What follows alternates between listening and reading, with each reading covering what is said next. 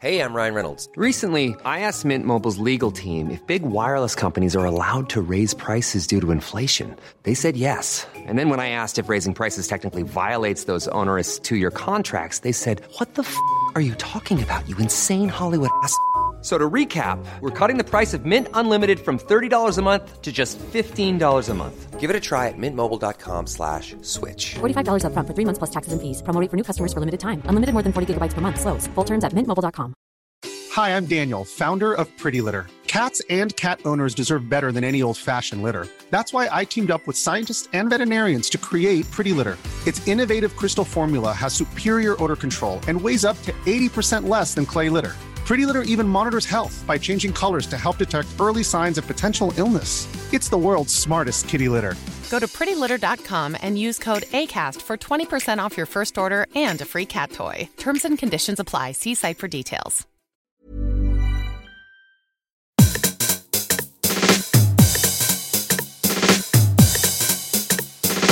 This is Eat, Sleep, Work, Repeat. It's a podcast about workplace culture, psychology, and life.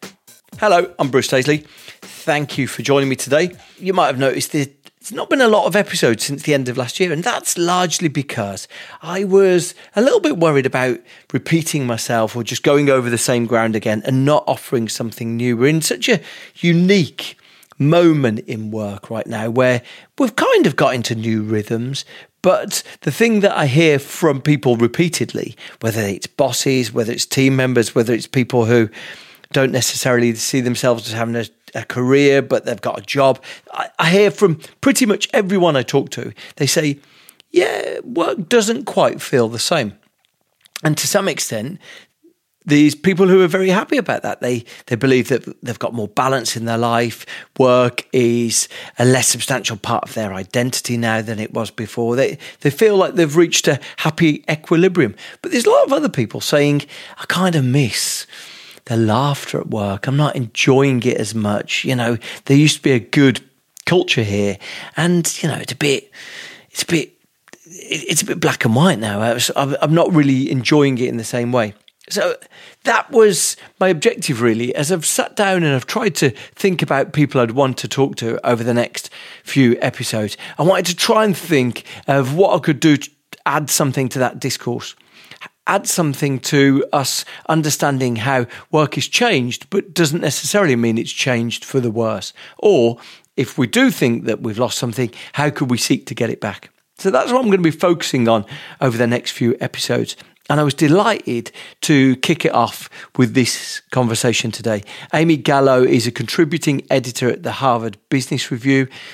She's also the author of two books. Most recently, her new book, How Getting Along, How to Work with Anyone, Even Difficult People.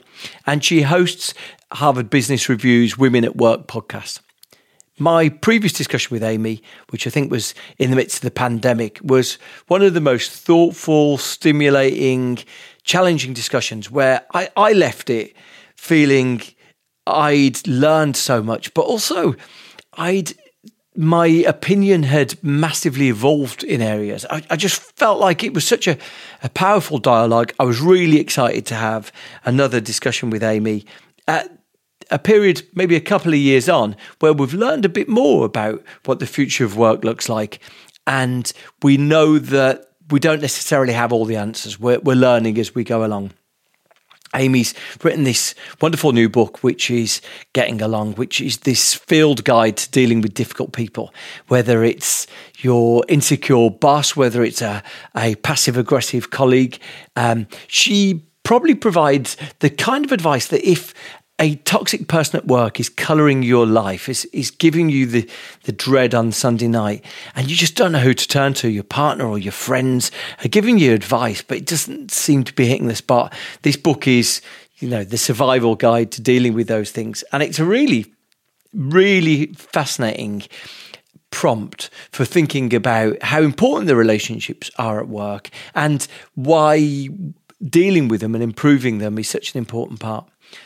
I really loved this discussion. I'm kind of I'm blown away with it every time I have a, a conversation with Amy because she's so knowledgeable in these areas that I leave thinking, wow, I've, I've sort of learned 50 things and I've got 50 more questions to follow up. Um, so it's a really wonderful discussion. So lucky to get the opportunity to talk to her. And I hopefully you're going to get as much from this as me as, you know, it's a discussion about two people trying to make sense of how the world of work is changing. Here's Amy Gallo. She's the author of Getting Along, and she was my guest today.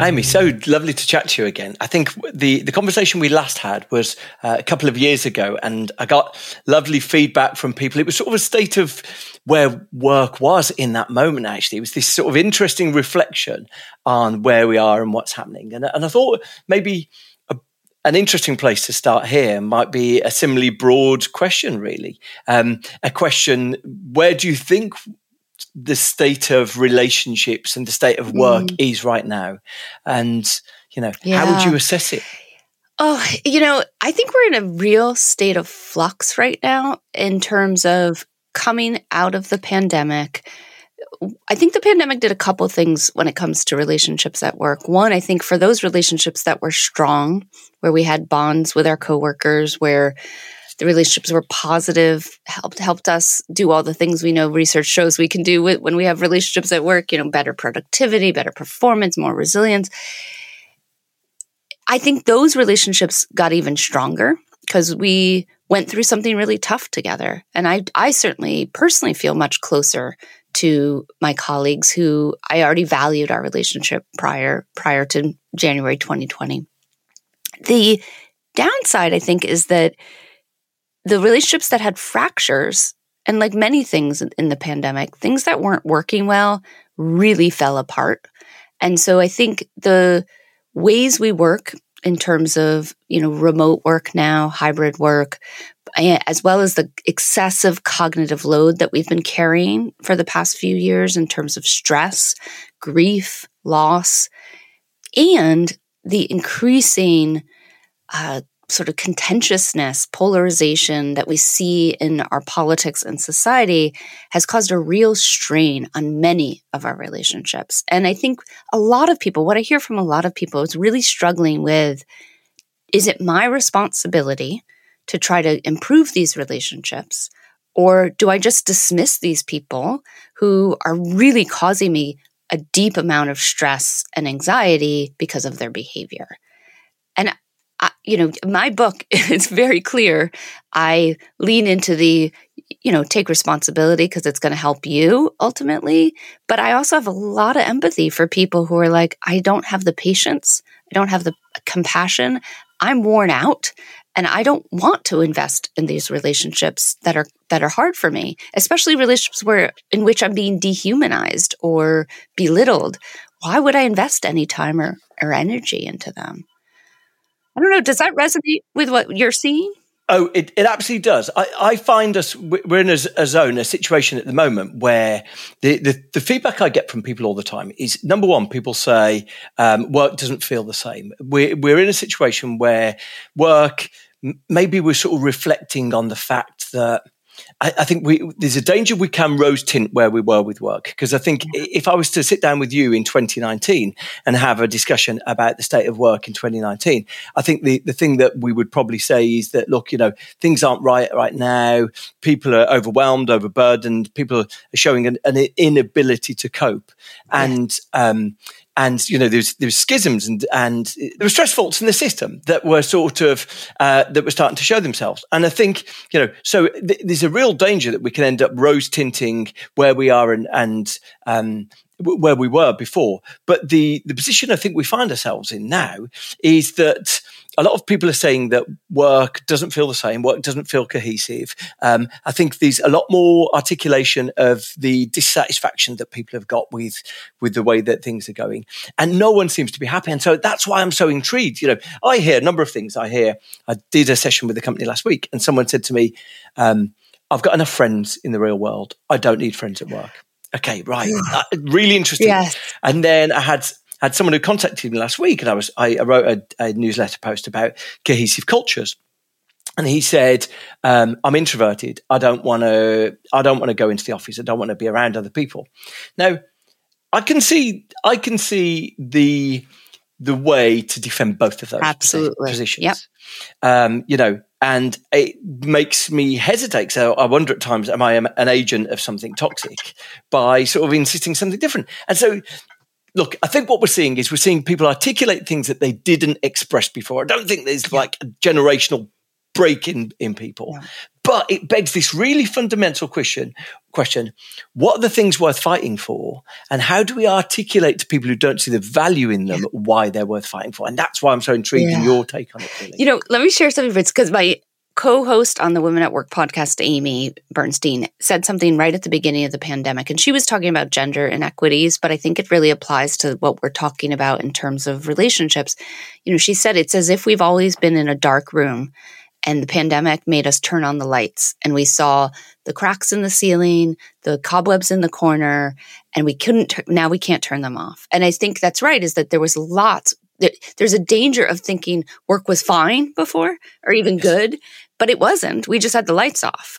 and so I think now that we're sort of seeing things more clearly and we have all this added stress um, on top of it, I have real empathy for those folks who say, I don't why, why would I invest in my friend in building friendships mm. at work? I'm an introvert. Why would I ever go to the office? And yet there's decades of data that argue we are better off for having friendships at work.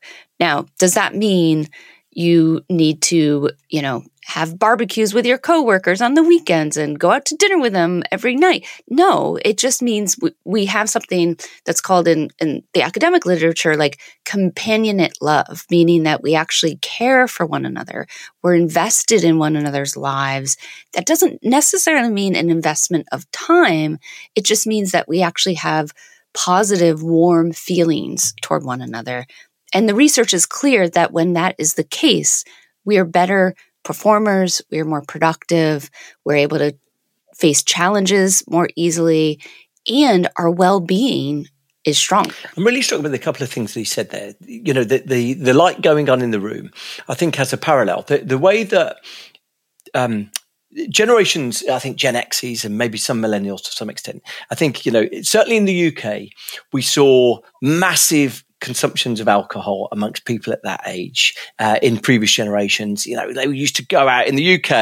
Let me tell you, people used to go out, and it was like a, a, a national tradition that people would go out and seeking oblivion.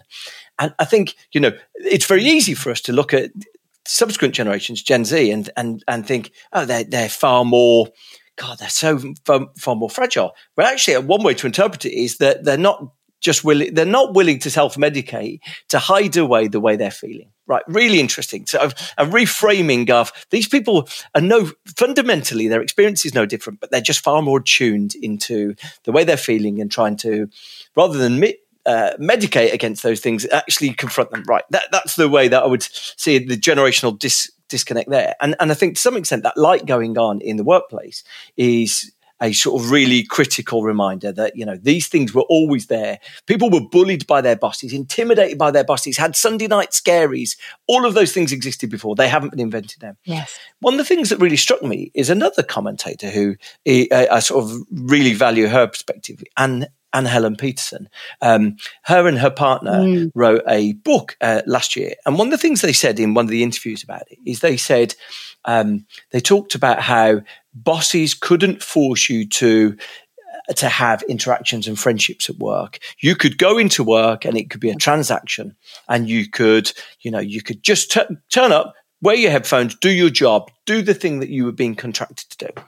Now, of course you can. I, I find that a deeply isolated mm-hmm. and unhappy way to spend 40 hours a week. That you know it's, it's almost like being a coal miner of knowledge work. You're going in you're do, you're spending a, a, completely solitary way to pass your life effectively. The, you know the, the, the greater part of yeah. your life. Um, but it, to some extent it speaks to an idea that maybe the transaction that work represents no longer feels like a fair transaction from people's perspective. And I just Correct. wonder if I, I love the companionate love idea and this notion, which I think was Sigal Barsade, wasn't it? And who passed away last year. But the, the notion that, um, the notion that actually, look, whether you're firefighters, bar workers, office workers, having some fondness, affinity, cohesion with the people around you is just a better way to spend your life, you know, and, and a better way to do your work. Um, does this go to the heart of an idea that for people entering the workforce now, work represents such a one sided transaction that they're never going to be able to aspire to own a house. They're never going to be able to aspire to achieve what their parents did. That to some extent, gifting more of themselves, gifting that sort of friendship element feels a step too far. Is there something about that in this? You know, and I agree. I agree. Like it feels unfair, right? To say, "Oh, we want you to show up as your whole selves. We want you to bring. We want you know, we, we're going to give you all these perks so you don't. You can do your laundry and have your childcare at work, and everything will be centered around work. And you're going to give us. You're going to give us so much, and and I I can see how it feels like an unfair trade, especially when we think about the amount of stress and anxiety that work produces for many of us. It just, it just doesn't, it's, it doesn't seem fair. The one thing I will point out is, and this is, eh, you know, the, the research on generational differences is really interesting. There's some people who really dig in and are like, you know, Gen X is very different than millennials and then different than Gen Z. There are others, for example, Peter Cappelli at Wharton, who says it's not about what generation you grew up. It's about an age. So if you're in your 20s, you're going to feel the same way whether you're it's you're in your 20s now or you're in your 20s 20 years ago or 40 years ago. And I'll be honest, I went into work my first job and had no interest in making friends. I had a ton of friends from college. I had a ton of friends in my where I lived in San Francisco and like I just was like why would I make friends here? That's that makes no sense to me. And it did feel very transactional. I show up, I do my work. But what inevitably happened is I because you spend time at work, uh, usually more time than you do with anyone else, including your family. I made friends. And I and those are friends. I mean, I think about that first job out of college. I still am in touch with two people I worked with and not regularly, but I care about them. I care about their lives. I'm happy to hear how they're doing. And so I think I get the hesitancy but yet I just think it's inevitable. And I think we, again, from research, know it, feels, it ultimately feels good for us. And so I think we have to, there is a certainly, there is a lot to be said about the unfair transaction of work right now and whether employers have just unreasonably high expectations for employees and don't actually give enough in return. I think there's a lot to be said to that. Separate from that, I think we benefit from having relationships. And I don't think we have relationships at work because it's good for the organization, it's good for our boss, it's good for the CEO. I think we do it because it's good for our daily well-being. And that that to me is why I wrote the book is that I want I wanted people to have less stress in their daily interactions with others, feel more resilient, feel more, um, you know, just sort of feel more joy at in being in contact and ha- these dynamics that they have with their colleagues. I'm really struck with something you said there. Um, you know, I remember working in one place where our friendships yeah. at work felt like an act of subversion, actually, um, against the bosses. You know, not an act of concession, which I think to some extent is the way it's perceived now.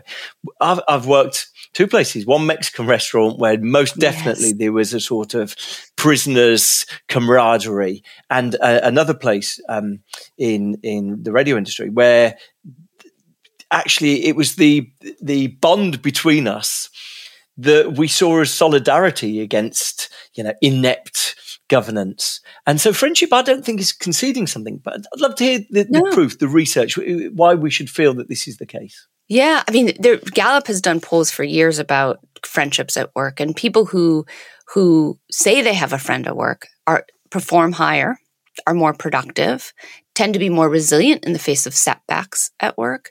There's a, really interesting piece of research from a group of professors at Rutgers that show that people who say that they're be- they have a best friend at work actually get higher performance ratings than people who say they don't. Right? So we know that this is this is helping. We also know that eh, the, the, there's a Harvard study that looked at decades of of it's called a what was it? Long it's a longitudinal study. I cannot remember i'm not recalling the name exactly right now but it's a famous study out of harvard that looked at the quality of life for people. And it was it's just straight very clear from that research that the quality of our relationships, including the quality of relationships with the people we work with, determine the quality of our life. So the more we say our, our relationships are fulfilling, we have enough of them, that the more we're likely to enjoy life and and and exceed in you know succeed in life whether that's however you define that people tend to earn more money when they have more relationships in their life. Um, they tend to report more satisfaction, right? There's just so much upside.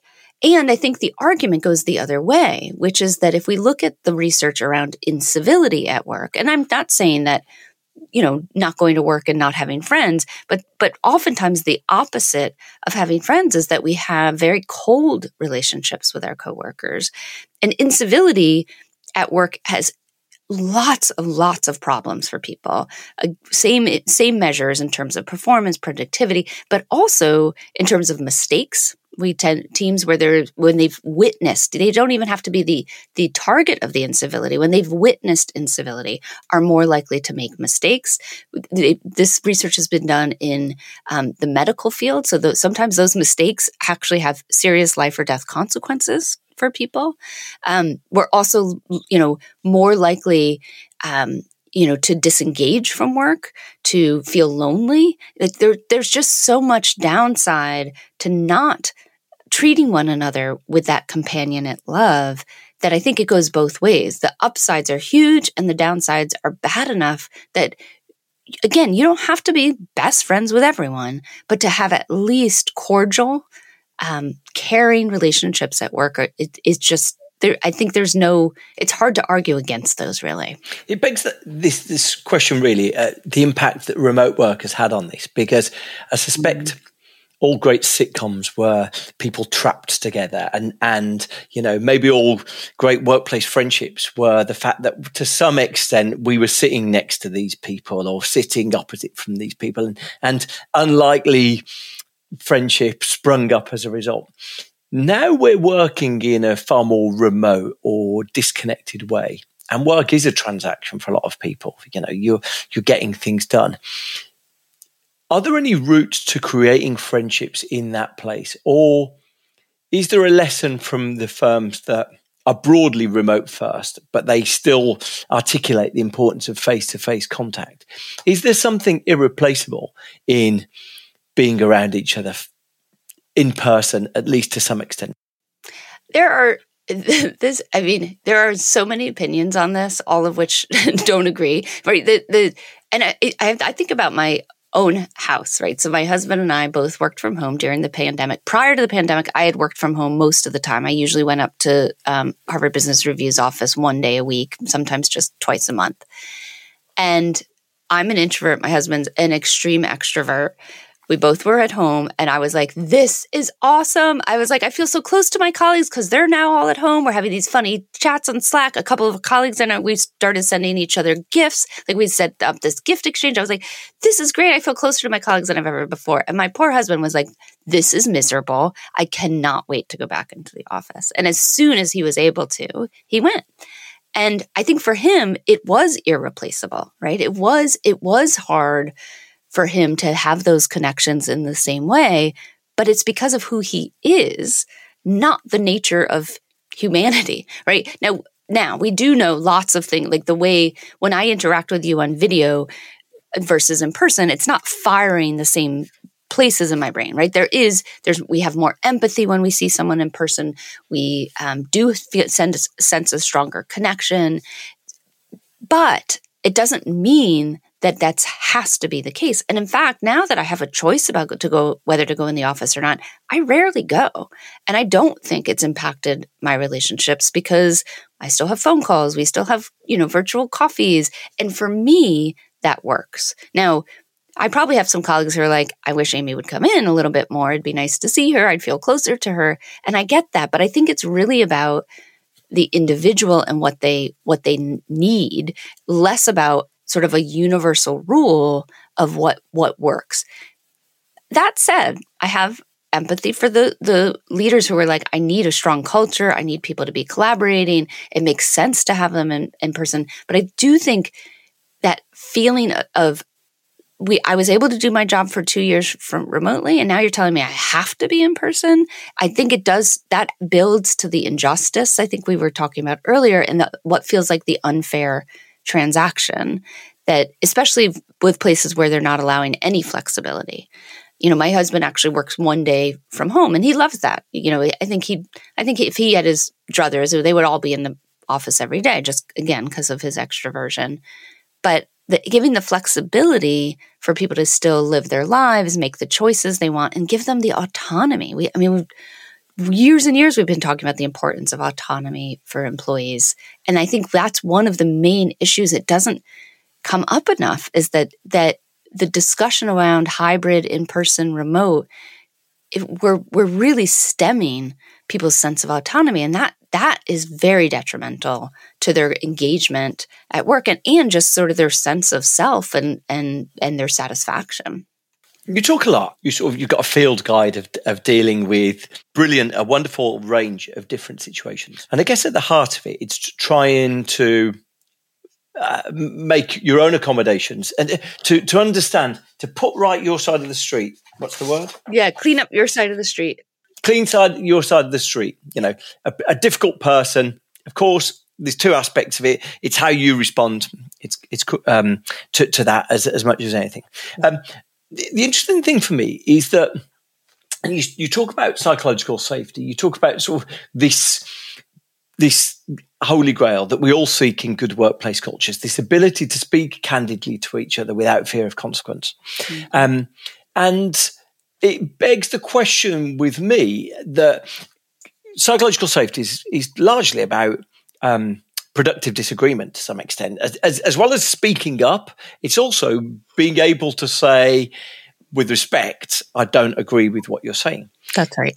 And the question for me is whether remote work you know, as witnessed, as caricatured by that blank stare that we've all learned to get used to. I was on a call yesterday with three people who you could, I could see all of them were doing emails while I was doing yeah. it. And in fact, you, you, you give a similar example about someone talking, um, who you turned, it turned out someone was offering him cookies off screen, cake off screen. And, uh, but you know, we, we all learn to read that indifference, that blank stare as, yeah, someone's just, going through their messages and they're not mm-hmm. paying attention to me. Mm-hmm. And overall, what I worry then about remote work and hybrid working is actually it's it's an extension of a trend that was already there. Work was filled with lies. You know, work was filled with we pretended to pay attention in meetings when we weren't paying attention. And all we've done now is we've been afforded the opportunity. In the old days, you might try and look at your phone discreetly under the table. Right? like you would try to reply to a few messages while nodding sagely and having a question ready. Now that pretense is even easier. Yeah. And all of these things make me worry that if psychological safety is productive disagreement. We've we've headed towards something worse, which is the it's not a, an absence of psychological safety, but sort of it's an indifference. It's like a non-participation. People in surveys, people are asked, what impact can you have on your job? And the vast majority of people say, I'm not responsible for any decisions in my work and I have no input into those decisions. Yeah. And if that's where we are, that work is just completely disempowered, mm-hmm. it makes me really sad about the state of work and, and worry if it can be saved, really. Yeah. Yeah. I mean, it's, I, I see those studies and I, I also feel really discouraged. And, and I'll be honest, I mean, even while we're recording this, right, we're, you and I are little boxes on a screen. And which is wonderful because we get to record this and see one another while we're doing it. But it makes me feel less human, even though we're very mm. engaged, right? It's it's just not it's not the same. I will say it's not the same as sitting in a room having this conversation.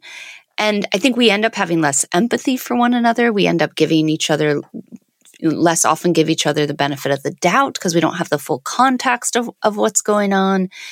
So so yes, I think it, it's concerning and it, it can increase that that transactional nature. But I think forcing people to show up in an office isn't going to solve that, right? Like at, to your point, you know, it it's it's it wasn't like we were weren't pretending before. And I think the pretending, right? The pretending is like attention, but the pretending is also caring. Like a lot of the pretending I saw pre-pandemic and certainly now is like I I pretend I care about what this team is doing or I pretend I care about what the company is doing. And so that's not I don't think that's going to be resolved by putting people in the same place. I think there's other levers we have to pull and I know I'm biased on this, but I think relationships are a big one. So maybe I don't care if the company, you know, sells X number of widgets this quarter, but maybe I do care about Bruce and his life and whether he's happy at work and whether things are going well for him. And and that for for me personally, that is very engaging. And so, you know, and, and to your point before about the Mexican restaurant and the radio job, like the, it, there's also it helps us make sense of our work life to be in relationship with other people to understand what's fair what's not to especially for people women people of color we exchange information about how much you paid. Did that person undermine you in a meeting? Right? Like there's so much we get from it that that helps us um, just understand ourselves in the context of this job and ultimately i think helps us engage like a lot of times when i'm mm, you know about to miss a deadline which I, happens more often than i wish I, the thing that I feel bad, and I'm not like, oh, the company, I'm going to hurt the company. I feel about like, I'm like the editor who's waiting for that. I feel so bad. I know she has two young kids and I'm going to make her edit it at 11 o'clock at night. And oh my gosh, and I, she's a good friend of mine. And why would I do that? You know, so it's, those are the, and I don't want to say we should work out of guilt, but it's those connections I think that keep us tethered to the work in the way that, that where we find meaning. And this idea that we should care about the company or the CEO, I think is just, I, I think that's foolish to be, to be honest. And I think instead we should be focused on things like, am I producing good work? Does it feel good to me to reach that deadline, to produce a quality product? Do? Does it feel good to me to work side by side with these colleagues? Does it help when i actually do something well and we do it together as a team? Does that feel positive and and joyful and fulfilling to me? I think those are the ways we're going to get people to engage and build cultures not a sort of loyalty to a company. What i take from that is actually it's the emotional fabric of work that makes it fulfilling while we might perceive yes. that work is a rational transaction, it's the emotional part that lives with us and, and endures with us, and, and friendships are that emotional part. And then it makes me sad that to try and articulate that to a group of the workforce who maybe don't perceive the value of it, it makes me sad that firstly the case needs to be made, but then it makes me struggle of how do we make that case to people? How do, do I make that? That person who was in the room with me last week saying, I don't want friends at work. Gosh, mm-hmm. um, I didn't, I, you know, I probably gave an answer, but how do I answer that? Or um, right. how, do, how do I say to someone, you need to care about your fellow person? and I, I, I, it's really interesting. Cause It makes me makes me sad that I need to make the case for it, and then and then humiliated that I can't make the case for it. What would you say to that yeah. that person? Well, you know, I did this workshop with a with a group of senior leaders in in this nonprofit years ago, and I remember this one guy was sitting in the corner, and they didn't work. Actually, they were. This was a huge organization. They didn't work together. It wasn't a team. It was just they had come together for this workshop, and so they didn't know each other that well. And he um, he, I, could tell he was not enjoying the workshop. like it was giving me sort of stern looks the whole time. He was taking notes, but not like it, it, looked like he was like recording something, not like jotting down interesting things I was saying. And at one point, he raised his hand and he said, "You have used the word trust seven times." And I, I think that we were like 20 minutes into the workshop. You've used the word trust seven times, and I just want to make clear: trust has no place in work. We don't do work because we want to trust our colleagues. We do work because we have a job to do. We don't need trust to to succeed. It was really, I mean, it, it was shocking, and I, I was, I was embarrassed for him. I was also, Mm. I thought, I, I'm like, what a way to destroy your relationships with everyone in this room. You just told them you don't care if they trust you, and you don't trust them, and, and uh, you know, again, decades of research would disagree that we don't that we need that we don't need trust, right? We do need trust, but I it it did make me into your you know a, attendee who says I don't need friends I, I at work. I think those are. Um, I think fortunately those are the outliers, and I did have to sort of accept. I'm not going to convince this guy about trust, and I did offer. I was like, I'll send you some articles. I'll send you some research. I, hmm. I don't think he ever read them. I'm sure he still has that same feeling. So I think if we have to focus on the majority of people who do understand and do strive to not feel lonely at work, to have connections, and maybe they don't want to have best friends, that's fine. And and again, they don't have to have relationships outside work with with these folks, but I think most of us understand that need for human connection and feel it, right? And when we don't have it, we feel lonely in our jobs. And so I think we're not going to mm-hmm. convince everyone, but I think the I think most people have an, a, an innate sense that they want to connect. It's it's why we have the water water cooler conversations. It's why whether you're on Slack or some other instant message platform, people are sending jokes and memes, and like I think people get that. Most people get that we need that. And for those who are extreme introverts or extreme skeptics, I hope they'll come along at some point. But I'm not sure we necessarily want to invest time in the in those real outliers. Does that make sense to you? It really does. There's something you mentioned a couple of uh, answers ago about the experience of people of color or women in the office, and there's um, there's a really interesting conundrum I find here. Um, there was another book that I really enjoyed was uh, Noreena Hertz's Lonely Century, and she spoke specifically about the impact of micro interactions. The, the very fact of going into your local laundry, laundrette, or you're going into chatting to the barista, you don't think it impacts you, but it does because it removes, I guess, a degree of ego from your interactions. You're no longer thinking that you're the main character. You're recognizing that there's other people here. And so those mit- micro interactions seem to play a part, even if we don't recognize they play a part. And I definitely know I'm someone who pivots between introvert and extrovert. I've got degrees of both, but I know that if I have a day without speaking to anyone, I become increasingly introverted. If I have a day chatting to lots of people, I become incredibly extroverted. So it's really interesting for me. But simultaneously, you know, if we're going to try and empathize with the position of different groups in the office and maybe sort of underrepresented groups in the office, the, the one thing that came out of the research during the pandemic was that um, young women in the office reported feeling much happier because they weren't being sexualized by colleagues. Um, people of color were were much happier working from home because they weren't dealing with comments about hair, about appearance, about their attitude, uh, inviting them to smile more. You know, we, we, we were sort of witnessing these things, and so you know, I'm really interested from the perspective of those particular audiences you mentioned.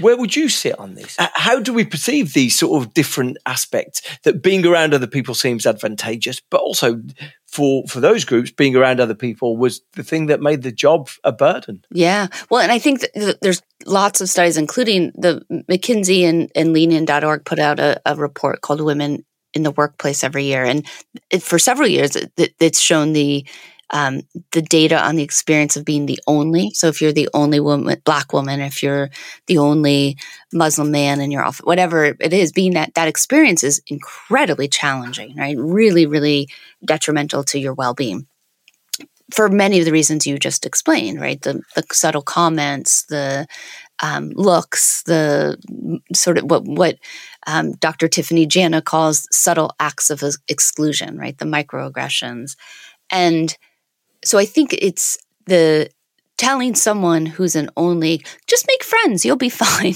right is is not the right message that's i think that that's um, counterproductive and and and quite um, damaging and I think I I think you know for people who feel more comfortable working from home again I that I'll go back to what I said about the flexibility. I think we need to give people autonomy to make those decisions.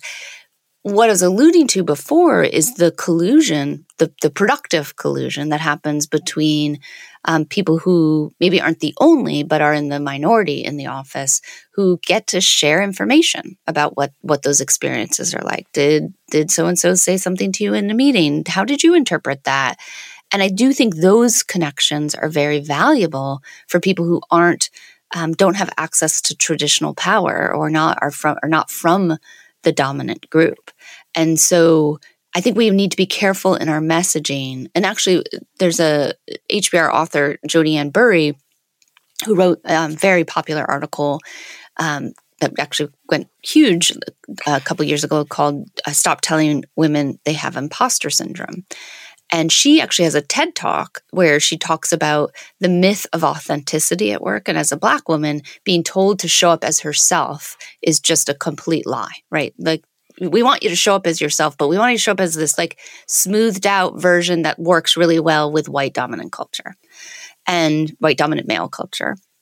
And so I think we we do when we think about encouraging people to have friendships and connections, we're not this is not forced authenticity. This is not forced connection. The introvert in in your workshop last week, right? Like we're not going to say, "Well, just break through that and just make friends, you'll be fine, right? We have to allow people to make their own choices while being aware of the biases and prejudices that exist and then making it possible for them to find the connections that they want. You know, I think about forming ERGs, right? Employee resource groups where people um, who share an identity factor can connect, right? Just and and just uh, being supportive about giving people time and space to make the connections and I, it, it, something just popped into my head. I talked to a colleague or to a friend last week who works in a small office and, and works for the classic insecure boss, which is one of the archetypes I mentioned in the book. And I was trying to help her out. And, and she said, You know what my boss told me the other day?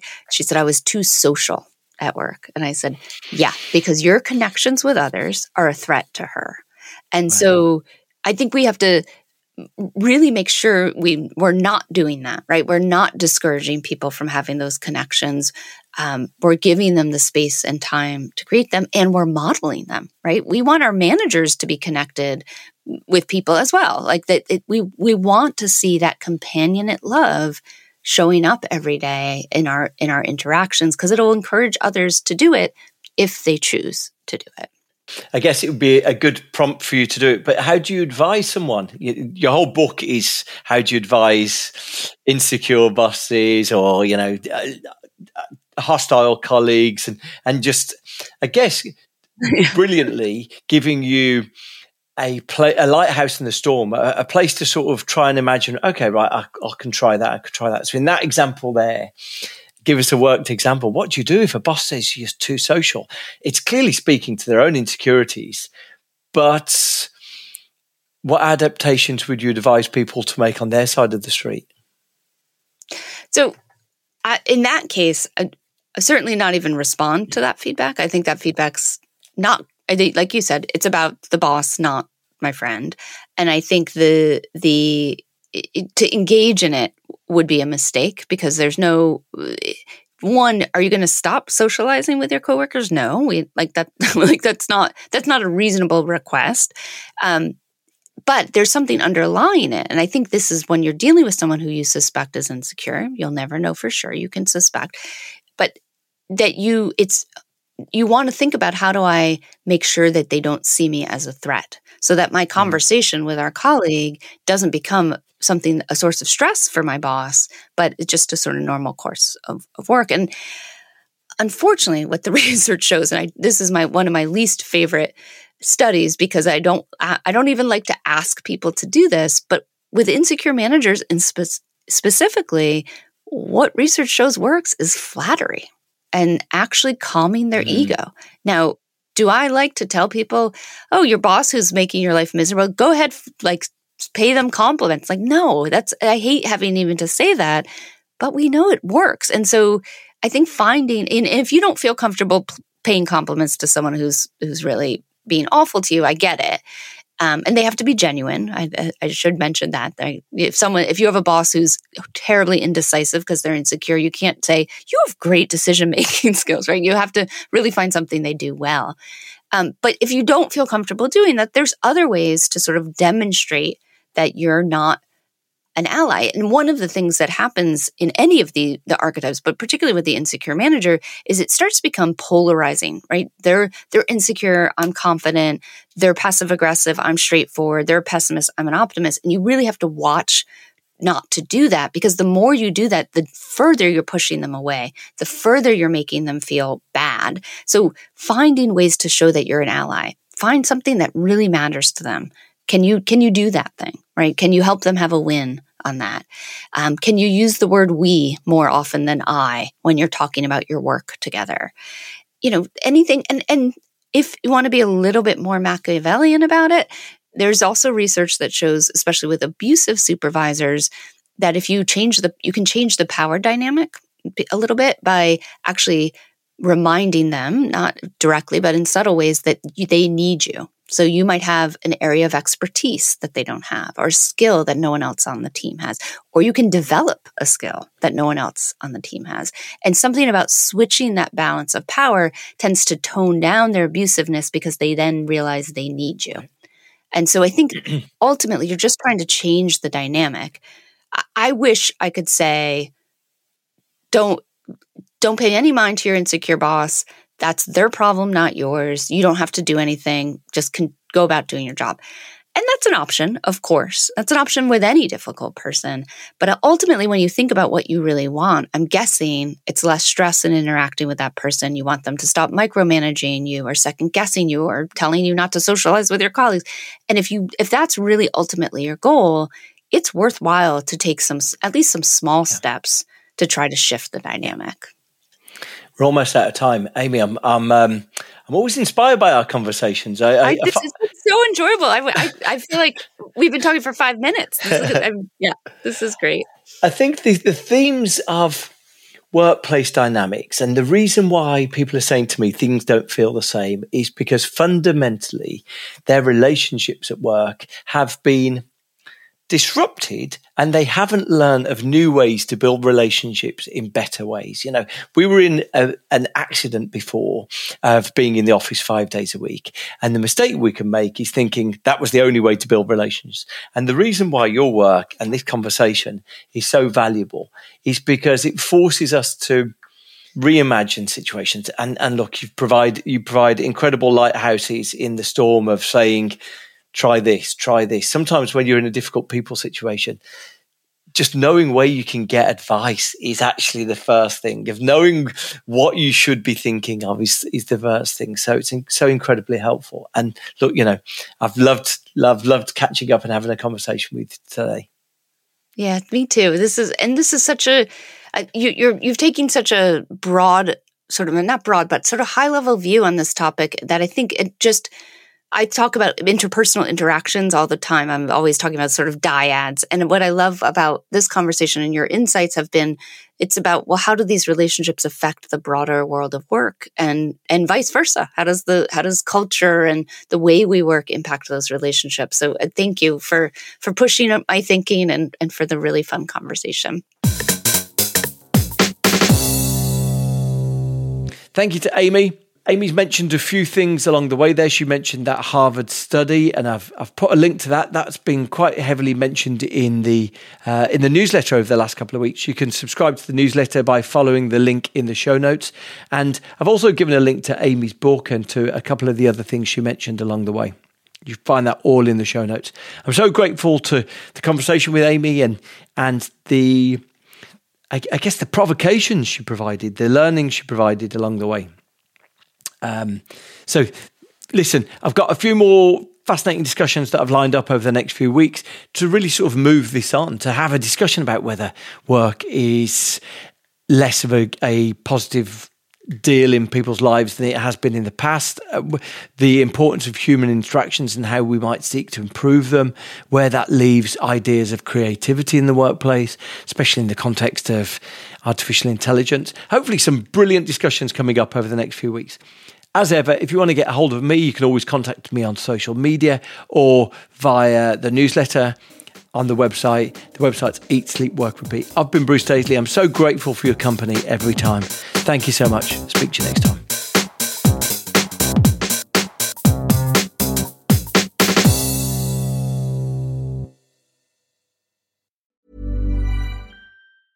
Ever catch yourself eating the same flavorless dinner three days in a row? Dreaming of something better? Well, HelloFresh is your guilt free dream come true, baby. It's me, Gigi Palmer. Let's wake up those taste buds with hot, juicy pecan crusted chicken or garlic butter shrimp scampi. Mm. Hello Fresh. Stop dreaming of all the delicious possibilities and dig in at HelloFresh.com. Let's get this dinner party started. Hi, I'm Daniel, founder of Pretty Litter. Cats and cat owners deserve better than any old fashioned litter. That's why I teamed up with scientists and veterinarians to create Pretty Litter. Its innovative crystal formula has superior odor control and weighs up to 80% less than clay litter. Pretty Litter even monitors health by changing colors to help detect early signs of potential illness. It's the world's smartest kitty litter. Go to prettylitter.com and use code ACAST for 20% off your first order and a free cat toy. Terms and conditions apply. See site for details. Traffic jams, tailgating, pileups. Ugh, the joys of driving. How could it get worse? The federal government wants to have a say in what you drive. That's right. The Biden administration's EPA is pushing mandates that would ban two out of every three vehicles on the road today. Don't let Washington become your backseat driver. Protect the freedom of driving your way. Visit EnergyCitizens.org. Paid for by the American Petroleum Institute.